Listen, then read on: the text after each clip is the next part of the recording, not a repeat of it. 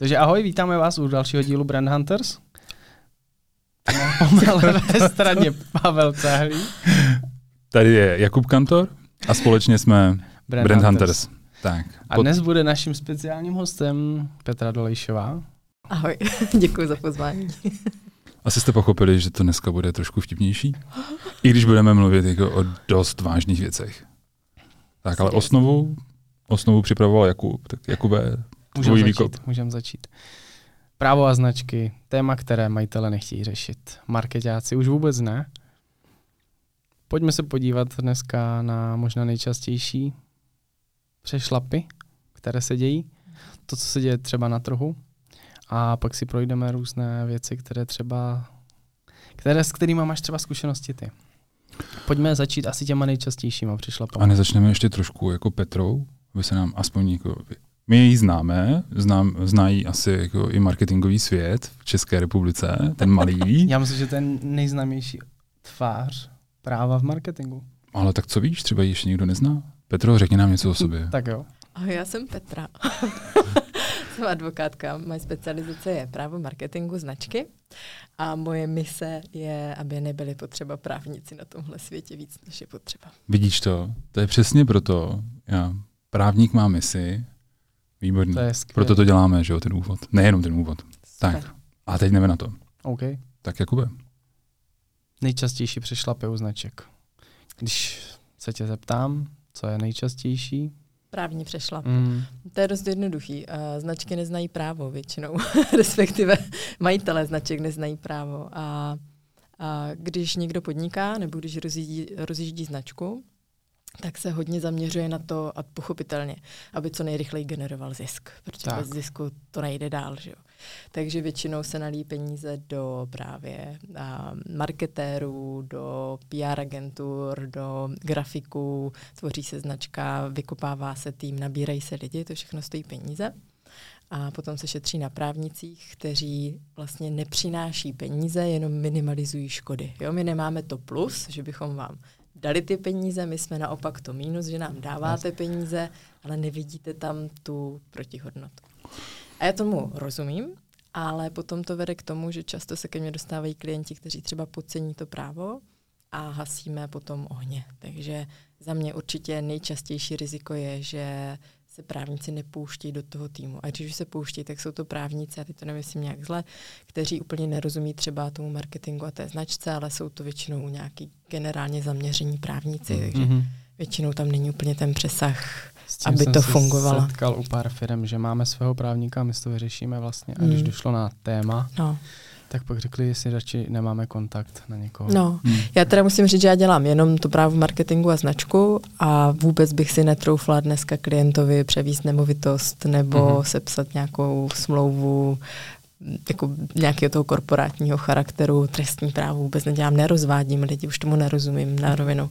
Je to jako u doktorů, jo, taky nechcete, aby vám doktor, který dělá pediatra, operoval srdce. Takže říkáš vlastně, že by ten člověk, který jako vůbec koketuje s tím, že začne podnikat, měl jít nejdřív za tebou? To neříkám. A říkám, a já to tak říkám všem svým klientům, že pokud podnikáte, musíte znát rizika, abyste se rozhodli, kterou cestou chcete jít. Jo? To znamená, pokud na začátku řeknete, tak já toho právníka nevezmu, protože šetřím a chci ty peníze dávat do marketingu. Za mě je to naprosto legitimní rozhodnutí, ale měl by ten člověk vědět, co jsou vlastně ty rizika, které teďka zanedbává. A pokud se tady bavíme o značkách dneska, tak bohužel jako každý druhý měsíc se ke mně dostane klient, který musí rebrandovat, protože na začátku podcenil právě tu právní rešerši pro tu značku. Hmm. Jo, že se nepodíval, aby ta značka nějak fungovala. A já školím hodně grafiky, školím hodně uh, klienty grafiků a potom marketéry. A já vidím, že uh, uvažování všech těch skupin je úplně jiný, jo? že máme tendenční uvažování. A třeba grafici ne všichni většinou doporučují, když tvoříme značku, ať ta značka co nejvíc popisuje to, co děláte, jo, ať to odráží, takový to, co se v těch školách učí. Jenomže právník, který rozumí značce, vám doporučí přesně něco opačného. On vám řekne, no jako ne, nepopisujte, protože pokud budete popisovat, tak v budoucnu, až se rozrostete, tak konkurence konkurence na vás bude parazitovat a vy to nezachráníte, tu značku. A potom jediná možná cesta je rebrandovat. A rebranding je sakra drahá záležitost. A teď se nebavím jenom o tom, že se musí udělat nový logo. Teď se bavím o všech těch aspektech kolem. A bohužel každý druhý měsíc se mi dostane na stůl klient, pro kterýho já mám špatnou zprávu a to buď to budete muset táhnout dál s tím, že prostě jste to podcenili na startu a teď to má tady ty dopady, no nebo rebranding, ale vám neumím pomoct správně. Hmm. Hmm, hmm. Myslím, že můžeme zmínit uh, takový obchody nebo e-shopy vlastně jako čočky. No jasně, vaše no, čočky, vaše, vaše jasně, no. parfémy, no, CZ, jo. Přesně. Toho byl plný trh. A uh, jestli u toho tématu můžeme zůstat, jo. Jako chvilku, jasně, jasně jenom v rychlosti řeknu. Ono, uh, pojďme na tom uh, se dívat out of box, jo. Ne nutně uh, na startu musí být špatně, že používáte ty generické jména, protože se chcete nějakým způsobem dostat do povědomí hmm. a vybudovat tak, si tak. publikum, jo. Takže třeba já, když jsem šla na volnou nohu, tak uh, jsem uh, šlapla do bez paragrafu for. Mm-hmm. Jo, to se dobře pamatuje, je to hodně obecný a budovala jsem si to publikum tím, že dělám bez paragrafu a v momentě, když už třeba mám to publikum nějakým způsobem vybudovaný, mám tu svoji komunitu na sociálních sítích a podobně, tak do toho promítám to svoje jméno. To znamená ne nutně, třeba Parfems CZ nebo vaše čočky to dělali špatně. Jo? Oni se dostali na tom trhu do podvědomí nějakým způsobem a potom, když už to začalo být moc nebezpečný pro tu značku, tak začali komunikovat, OK, my jsme Lentiamo, OK, my jsme Notino, jo, třeba. Nevím, jestli to tam bylo ta úvaha na začátku, ale ne nutně je to špatně. Hmm. No, tam je to i z důvodu jako naplnění té kategorie, ve které byly a vlastně toho dalšího růstu. Ale hmm. určitě jako hmm. i z tohohle důvodu. A... V podstatě tohle je nejčastější náš klient na rebrand. Jo, že mm-hmm. tři, čtyři roky to dělal takhle, mm-hmm. aby byl v té kategorii mm-hmm. a pak mu dojdou ty právní rizika. Ano. Hmm. Úplně a to, v pohodě. že by chtěli mít tu značku dobrou, silnou pro zahraničí a teda. Tak. A to je v pohodě. A dostáváme se vlastně na začátek, že to musí být vědomí rozhodnutí toho podnikatele. Hmm. Ne, že najednou za tři roky zjistí, že to jsem podcenil, co s tím mám hmm. teďka dělat. Jo? Hmm. A je dobrý na startu vědět, do čeho se teda vlastně pouští. A který další body bys jim doporučila a takhle jako prověřit na tom začátku? Jako kromě samozřejmě jména. U té značky to, určitě značky. domény, zahraniční mm-hmm. domény. Mm. Většinou klienti přijdou a řeknou, my chceme registrovat ochranou známku a já řeknu, dobrý, tak já si vás vezmu, ale mějte po ruce strategii na dalších deset let. Tam zjišťuju, že lidi nemají strategie. Takže to je první takový úsměvný bod. A vůbec jsme, a... to, jako, vůbec jsme to neplánovali, že tohle padne dneska. No. Jako. A lidé chybí strategie a to je prostě blbě i z toho právního hlediska, protože pokud startuju značku, tak chci, aby ta značka mi potom fungovala i za pět let. Takže já se ptám těch klientů, kde se vidíte za pět let, na jakých trzích, s jakýma výrobkama. Já vím, že teďka prodáváte papuče a pyžama, ale nechcete třeba za pět, deset let prodávat hmm. župany a ručníky, jo? takže je důležitá strategie podívat se do databáze ochranných známek na ty domény, i ty zahraniční, kom, EU, IO, jo, pořád se nám to rozšiřuje, prevence je vždycky lepší, než potom zpětně nějaký doménový spory a podobně. Mi napadá teď jako taková úplně podprahovka, ale jak se to bude řešit v Metaverse? Je, je na to už něco? Protože vím, že hodně značek tam teď jde.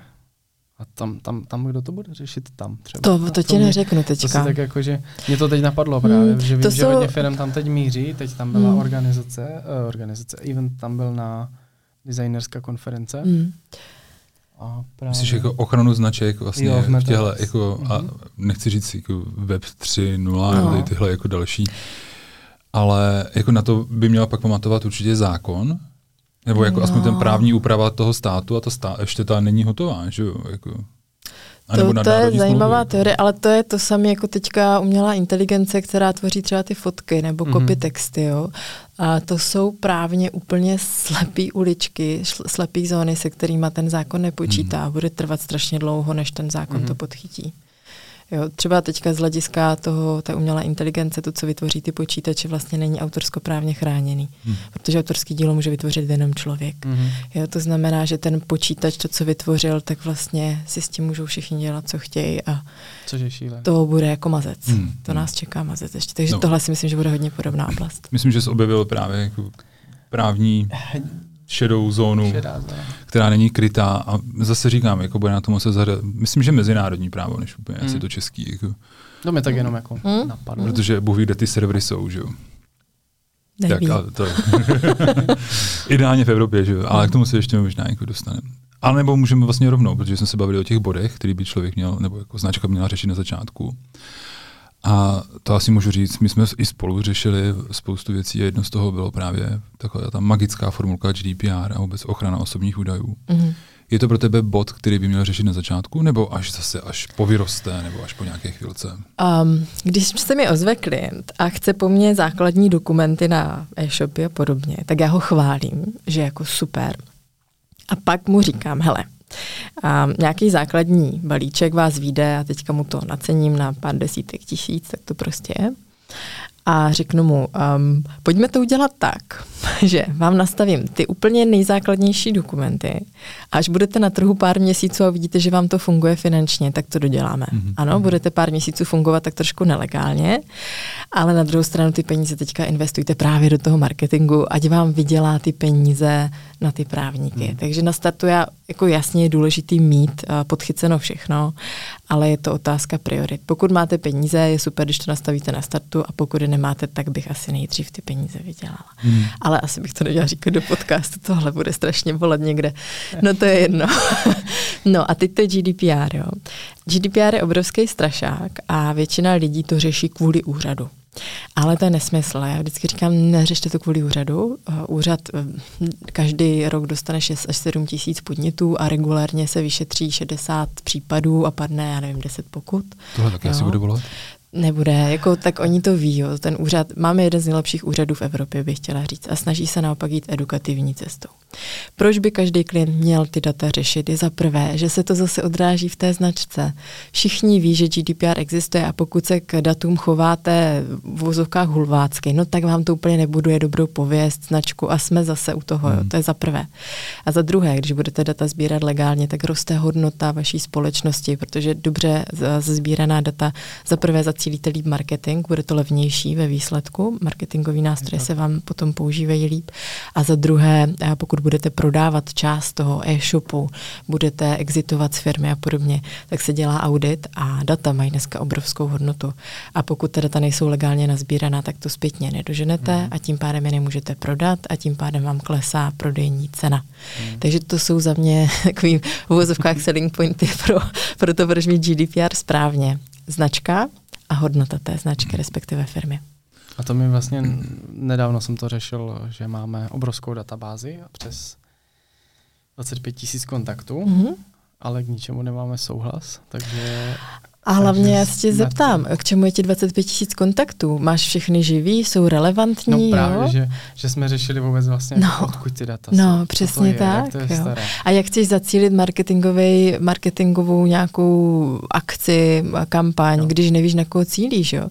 A my jsme třeba řešili a double opt-in. Jo? Když se ti lidi přihlásí do newsletteru, mm-hmm. tak uh, ideální je, když dáváš double opt-in, to znamená zápis do newsletteru a pak v e-mailu ještě odklikneš, ano, opravdu to chci. Mm-hmm. A často mi marketéři plakali, Petro, ale to nám vlastně jako sníží ten úpis do toho mailing listu. Říkám, no možná jo.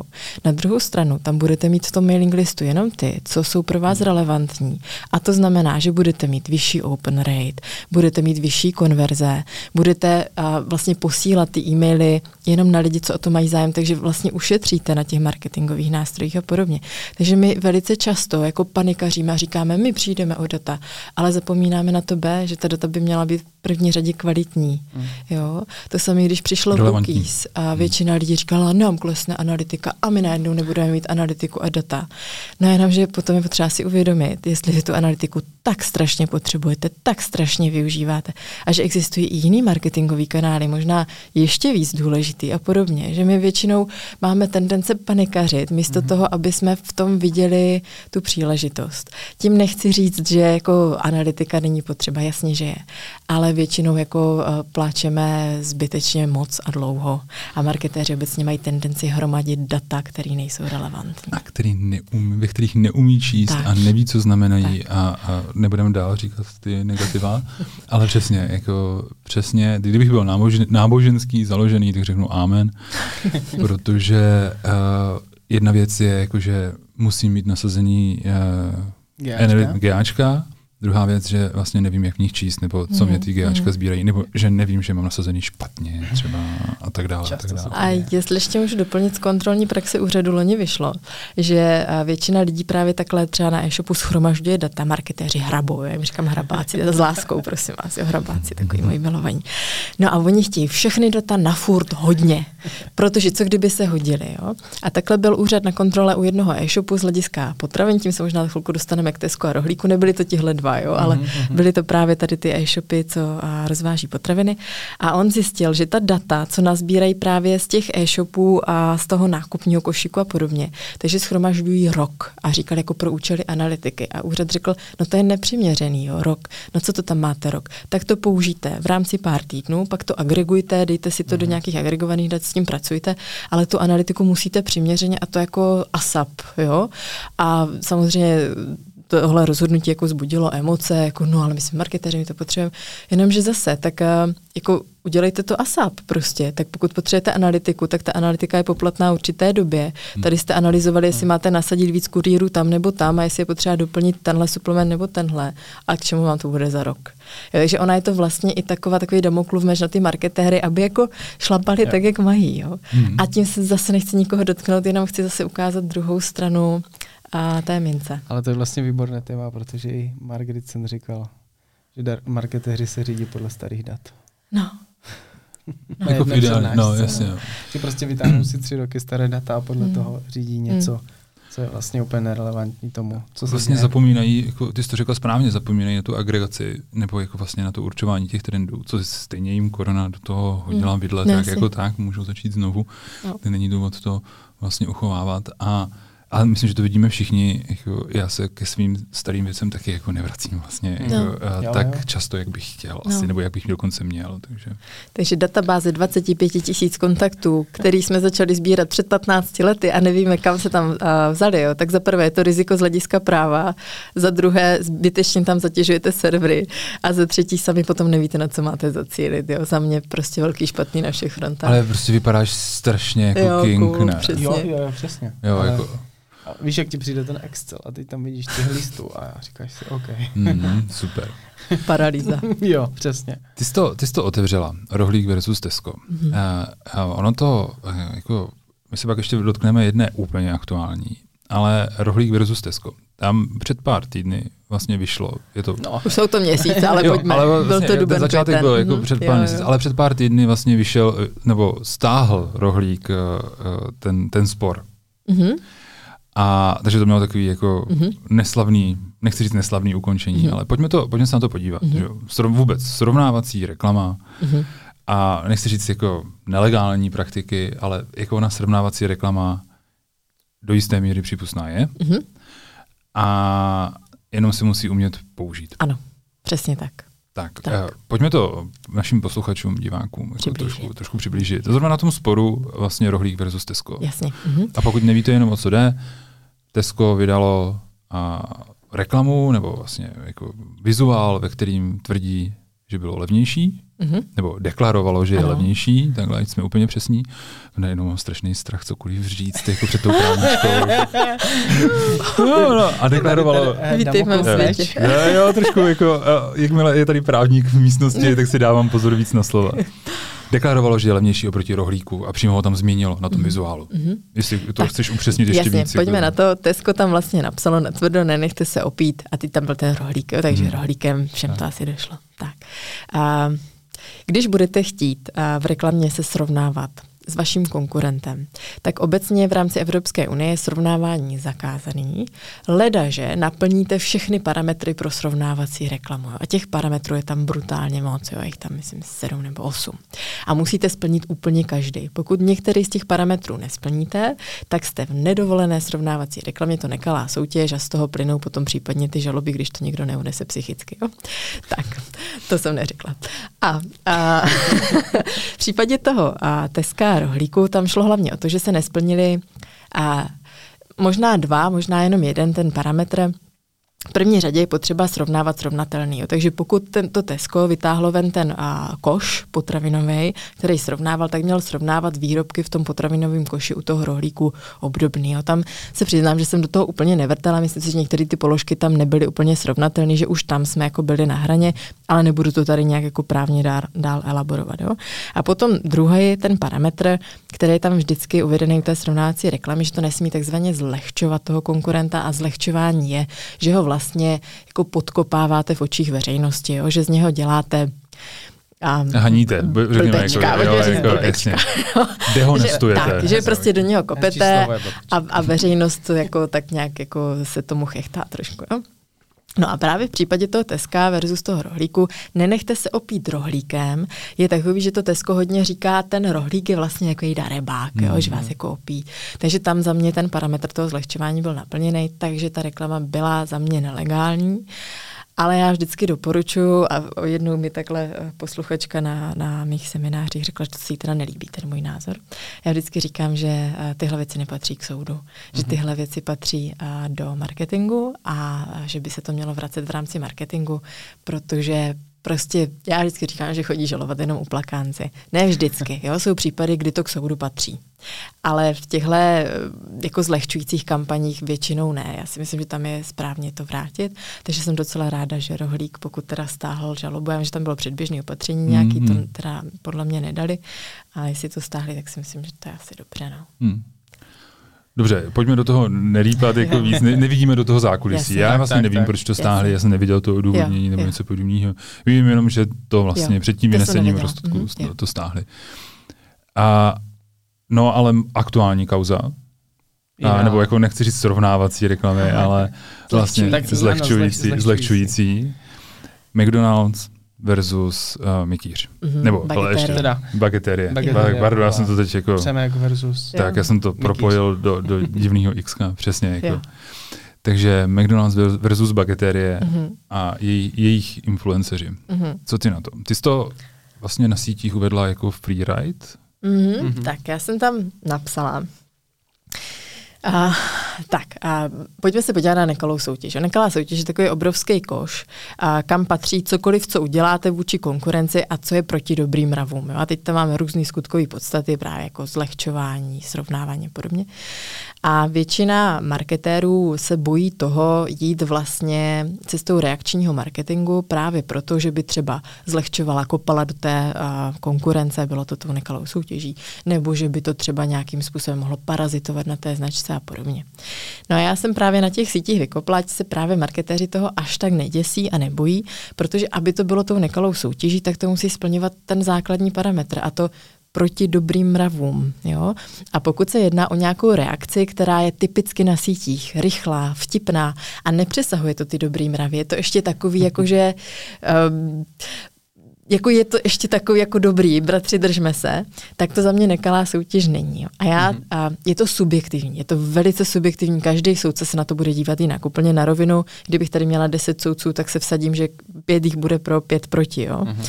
Ale za mě to, co udělala Bageterie Bulvar, ještě bylo v mezích a toho reakčního marketingu té nekalé soutěže, byť velice na hraně a byť se se mnou spousta marketérů bude hádat a je to úplně v pohodě za mě, ale ten reakční marketing, když je takový rychlej, briskný, na sítích a ještě to utrefí nějakou tu zdravou míru, tak je v pohodě. Takže za mě reakce bagetérie bulvár ještě v rámci toho reakčního marketingu vlastně dobrý. Byla strašně rychlá ta reakce. Byla rychlá. rychlá. Jo, ale pozor, hmm. oni z toho vlastně nesmí udělat něco víc, jo. Nesmí z toho udělat třeba klip, jo, na mhm. YouTube hmm. to dávat a podobně.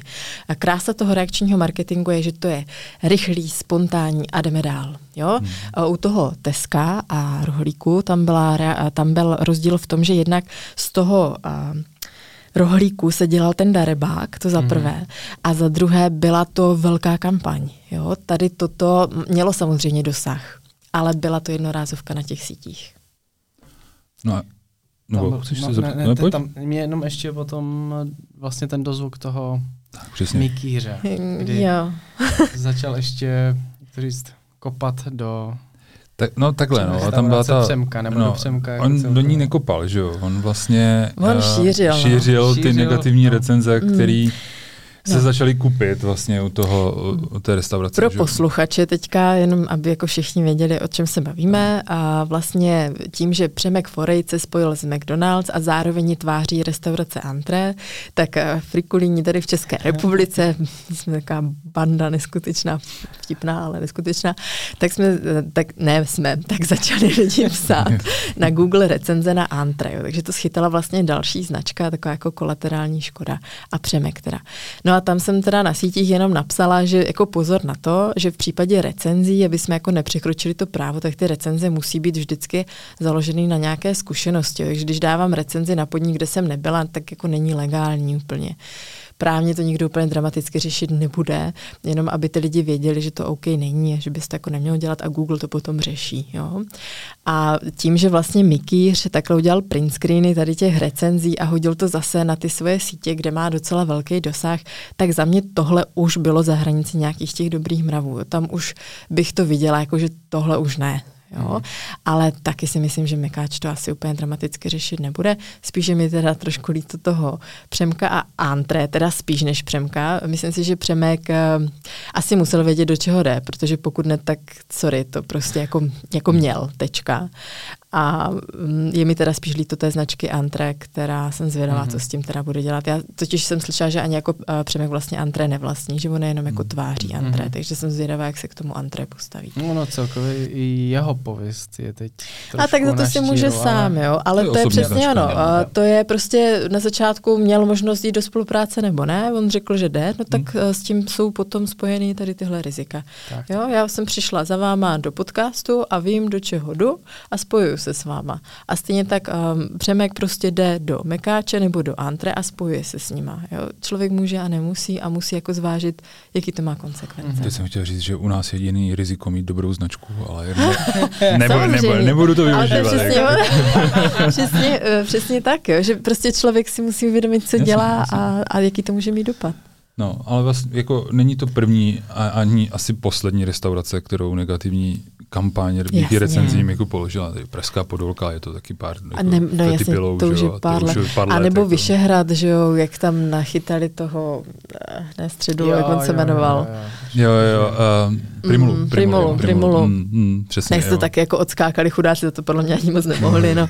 no. Jo, takže. Je to, je to prostě riziko podnikání v tomhle. A značek. A značek, no, tak, přesně tak. tak. A teď se nebudeme bavit vůbec o plánu krizové komunikace, kterou by stejně měla mít každá značka. Ježíš, pojďme to prosím vás nadhodit. Prosím, pojďme to ne, Zrovna včera jsem to řešil. No. Včera jsem to řešil u vlastně módní značky, která vůbec ani neuvažovala o tom, že by měla mít uh, jako krizový plán komunikace. No. Ale já jsem ho tam stejně doplnil. Nechci říct pro bono, ale dal jsem jim to tam, aby věděli, že třeba jako nemluví majitel a tady tyhle základní věci. Jako. Já, jestli můžu, jestli můžu Musíš. na něco apelovat. Uh, já velmi ráda školím a školím ve firmách a marketéry. A často jim ukazuju, kudy vede hra na té značky, respektive té kampaně a říkám jim, hele, tohle je nelegální. Ale zároveň jim říkám, mě nevadí, když to budete dělat. Ježíš, já budu mezi prvníma tady divákama s popcornem a budu vám takhle tleskat, když to bude mít hlavu a patu. Ale vy si musíte nachystat, vy se musíte podívat na ty rizika, co z toho plynou. A nachystat se na obojí scénáře, když to půjde dobře a když to půjde špatně. Protože když to půjde dobře, skvělý, ale když to půjde špatně, tak o to víc budete v očích diváků a vy musíte jednat rychle. To znamená typicky, pokud Bageterie Bulvár udělala tuhle reakční kampaň a úplně jako nemohla tušit, jestli to bude mít takhle brutálně dobrou odezvu nebo třeba horší, tak bych jim doporučila, podívejte se i na to, když vám to někdo začne hejtit, tohle je nekalá soutěž a okomentujte to, tak abyste podpořili tu značku. To znamená, já doporučuji, chápejte, kudy vedou meze toho práva, ne proto, abyste to nedělali. Klidně to udělejte, ale spočítejte si rizika a nachystejte si PR-ovou komunikaci hmm. krizovou. Hmm. A pokud můžu uvíct jeden příklad za všechny, můžu? No, tak to byl Zůd vánoční kampaň a Sůl nad zlato. Ano, a, jo, hmm. díky táto. Je to asi dva, tři roky, možná už tři, nevím, tři, a vánoční kampaň, jo, dva, tři roky stará, kdy vlastně Nikol tenkrát ještě Štíbrová se svým manželem nafotili kampaně pro a jakoby ve stylu těch různých vánočních filmů a tak. Mm-hmm. A ono to mělo pozitivní ohlas a na druhou stranu mě třeba lidi začali tagovat na sociálních sítích a co na to Petra? Jako ve smyslu právo, jo, jako autorská díla a to bylo fakt jako, že za tři dny mě takhle teglo asi sedm lidí různě jako na různých uh, marketingových skupinách a podobně, jo. Takže se to docela řešilo v té bublině, ve které mm-hmm. samozřejmě jsem.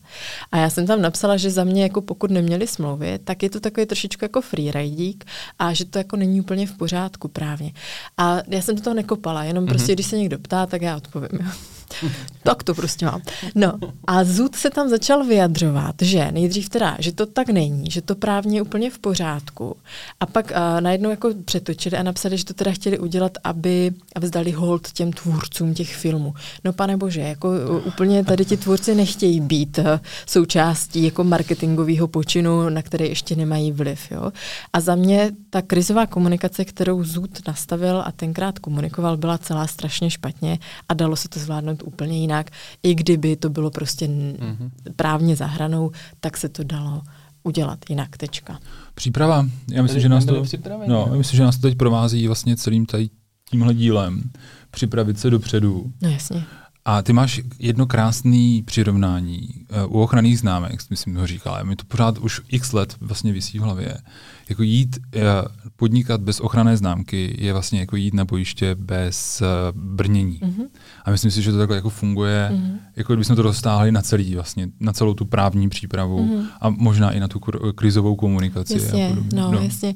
A já třeba hodně nastavuju i spolupráce právě s influencerama a když značkám říkám, hele, jediná cesta, jak mít tu spolupráci pevně v rukách, je smlouva. Chcete, nechcete, nenutím, nabízím, mm. ale vysvětluji, proč tu smlouvu mít. A mimo jiné, jeden z těch bodů je právě krizová komunikace a ukazuju to právě na kauze, co jsme se bavili spolu, Babylology, mm. jo, kdy vlastně Babylology měl, měli a mladí teenagery a jako cílovku. A trošku se jim to tam jako vymklo z rukou, že tvrdili, že to je jako bez Eček ten čaj a podobně. A tu nás si to tenkrát vzal na paškál v pořadu a dost mám pocit a zjistili, že tam ty Ečka jsou. A protože majitel toho Babylology s ním nekomunikoval, takový to na zvonky neodpovídal, doma nebyl, no tak on se obrátil na influencery, protože influencery byli teenagery tenkrát, tak hodili tu značku takhle přes palubu, to bylo během pár jako hodin. Hmm. a začali tam říkat takové věci, že jako nevěděli, že to zabíjí ten nápoj. No, jako neskutečná věc a Bubble teda zmizela z českého trhu jako značka a bylo to mimo jiné, protože neměli podchycenou právě tu mlčenlivost nebo tu krizovou komunikaci. Jo. Mhm. A zvlášť pokud mají jako influencery mladí lidi, kteří v těchto věcech úplně jako ještě neumějí chodit a jestli mají hodit přes palubu sebe nebo značku, no tak jako dost jednoduchá volba. Přesně. Já to teď jsme zabrouzdali úplně do jako strašně temných vod. Co bychom nakonec, jak z toho vyplujeme nakonec? jako, je něco pozitivního. Já si myslím, že se to, a teď jako bez toho, aniž bych tady chtěl nějak strašně vypadat pozitivně, že se to mění, ten přístup. Jakože minimálně se to mění, a teď nechci, zase to nechci si přihřívat polívčičku, ale když přijdu do značky, tak ty lidi jako už ví, mm-hmm. nebo jako pochopí, protože jim to vysvětlím, že potřebují tohle, tohle, tohle. Většinou třeba po mně nechtějí ani smlouvu na začátku. Já jim říkám, no ale tady máte prostě licence, když pak přijde někdo po mně, smlouvu sdělala ty. Takže jako, a nikdy se, mimochodem, nikdy se mi nevrátila, ty zase přihřiju, přihřiju políčičku tobě. Děkuji, jako, a... že, ale vrátila jsi ti podepsaná. podepsaná jo. to by bylo blbý. No, ale vždycky nikdo s tím neměl problém, jo, takže super, jako, takhle to, já to řeknu líp.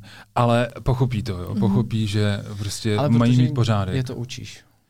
Tak, jo, a je to pomalý, ale je to vlastně dobrý. A když už naopak, když už přijde klient a řekne, jako můžeme podepsat smlouvu nebo i tohle, tak říkám, jej, jo, jako určitě. Je pravda, že je to lepší. Ten trh jde dopředu. A já bych chtěla říct jednu pozitivní věc na závěr, že my jsme dřív byli takový uprděný trochu, jo, s proměnutím. A měli jsme strach dělat cokoliv, co bylo třeba na hraně. A mám pocit, že se teďka blížíme víc té Americe, kde do toho jako víc šlo, protože tam je to legální. Jo. Jo. Takže jsem ráda třeba, že tady máme takový akce, jako je právě ten McDonald a Bulvár, že začínáme být takový světový s těma počinama. To je to, to co je, mě to baví. Skvělý. To je super. Petro, moc děkujeme. Děkujeme Taky moc. Mějte se děkujeme. Hezky, ahoj.